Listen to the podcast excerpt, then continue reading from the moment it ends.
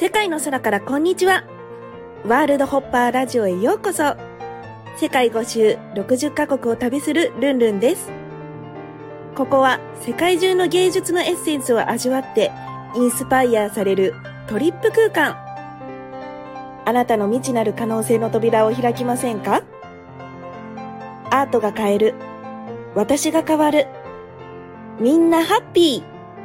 それではスタートです。世界の空からこんにちは、ルンルンです。今日はどこにいるのかと言いますと韓国です。はい、韓国なんですけど、今回何をしに韓国に来たかと言いますと、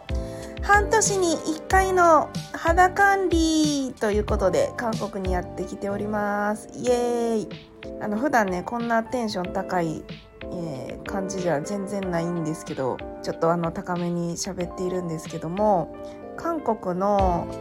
肌管理で、よく、こう韓流ドラマみたいな感じのところにこう出てくるじゃないですか。見たことないから知らんけど。で、私も日本でレーザー系の、やつとかは月に1回ぐらいやってたんですけど、日本ってこうレーザーってね、その日に1種類しか当てれないんですよね。でそれで結構もう世界中旅してるし、シミだらけになってきたしと、そろそろお手入れも必要かなということで韓国に来た時にやったんですよ、1回レーザーを。そしたら、自分の肌に合わせたレーザーを5種類とか6種類とか選んでくれて、しかもね顎の下のたるみとかシワとかも気になるというと、ハイフっていう、やつとかシュリンクっていうね、ものだったりとか、たるみを引き締めるものかな、そういったのも組み合わせて院長先生お任せでやってくれるということで、はじめラミチェクリニックっていうねところに行ったんですよ。でそしたらね、なんと1回の施術費用が35万ぐらいして、これは本当に睡眠麻酔で眠った方がいいよねっていうぐらい、もう蹴り飛ばしそうになるぐらい痛い施術で、こう韓国の皆さんはこんな美のために毎回これを我慢してんのかなっていうぐらい殴りそうなぐらいね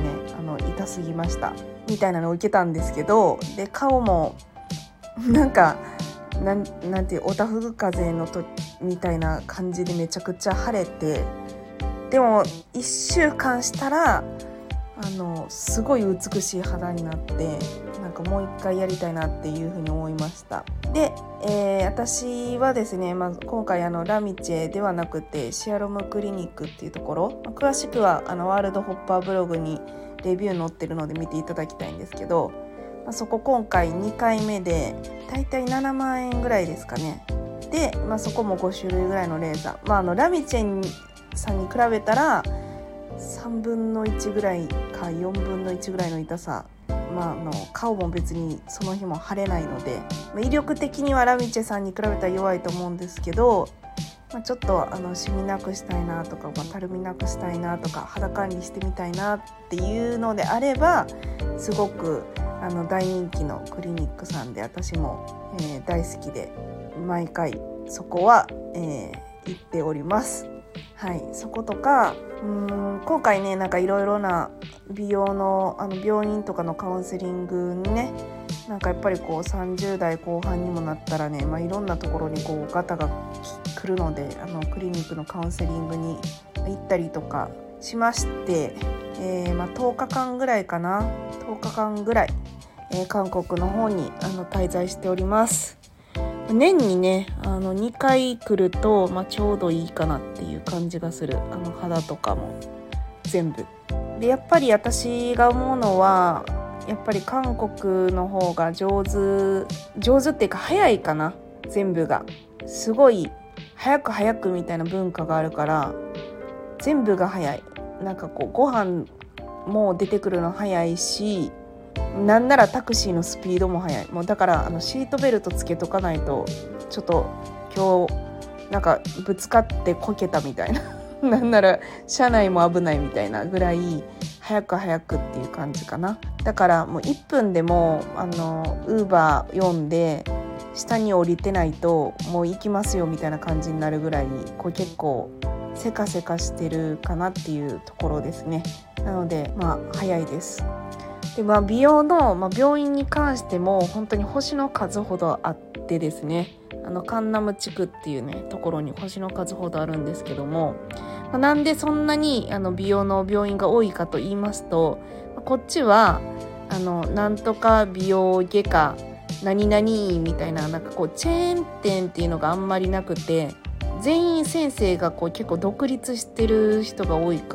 ので、その先生に対して1病院あるっていう感じだから、本当にこうレビューとか見たり自分でカウンセリングに行って、この先生のこの施術がいいっていうのを自分の目で決めていかないといけないので、それこそ大変骨の折れる作業なんですけども、自分が気に入る病院に出会うまでどんどん、カウンセリングに行くっていうのがおすすめ。結構日本で決めてくる人とかも多いみたいなんだけど、整形とかのね大手術とかも、私はなんかやっぱり現地で何日か取ってカウンセリングに回った方が、いいんじゃないかなっていうふうに思うので、現地でカウンセリングに出回って、どの病院がいいかみたいなのをね、全部チェックしています。詳しくはワールドホッパーブログに書いています。でここで話せないことはですね、ワールドホッパーのねコミュニティの方で、お話ししようかなっていう感じですかね。はい、ということで韓国ね、本当にハングルでもみんな話しかけてくるし、あと地図も全部もうハングルに一回変換して入れても、Google マップが機能しないんですよね。なのでネバーマップかカカオマップを、使うといけるんですけど、結構ね特殊な国かな。英語が本当にあんまり通じないっていうのと、あとなぜかジャパンって言っても絶対韓国語で喋りかけてくるっていうねなんか世界中回ってるけど結構母国語ご利用しみたいな国かなっていうところ、好きですけどね。あとレストランに入ったら結構張り紙があるんですけど、何の張り紙かというと、ご飯とか使い回しておりませんみたいな張り紙貼ってあるところあるの、すごくない？ってことはさ、使い回してるってことやん。自分がさ食べてるご飯さ、前の人のさご飯の残りプラスアルファかもしれへんし、あとなんかおかずみたいなのが出てくるんやけど韓国って、それももしかして使い回されてる可能性あるやんかっていうそう結構そういう張り紙するぐらいやからあるかなっていう感じなんですけど、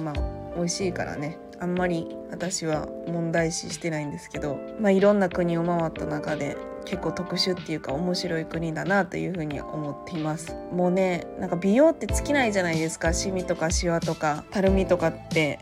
永久に出てくるしっていうところで、なんかもうここの国いたらホストクラブとか行ったことないけど、それに貢ぐかのように、自分への自己投資、美への自己投資で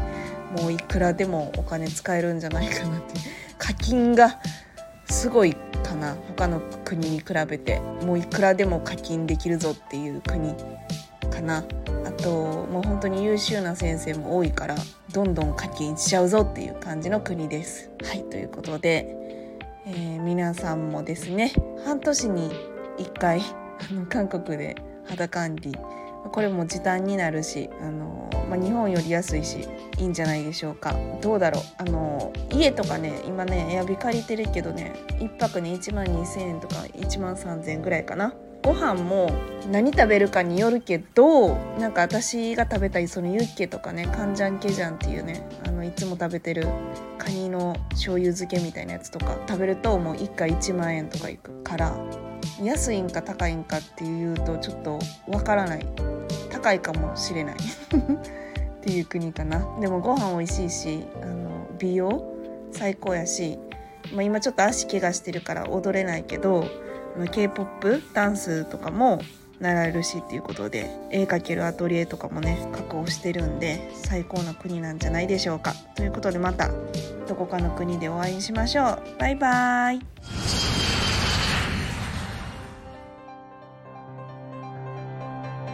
世界の空からこんにちは。ワールドホッパーラジオ、ご視聴いただきありがとうございました。公式 LINE @ルンルン123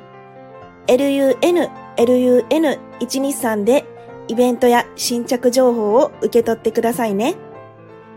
感想も励みになりますので、お気軽にメッセージください。また次の国でお会いしましょう。バイバイ。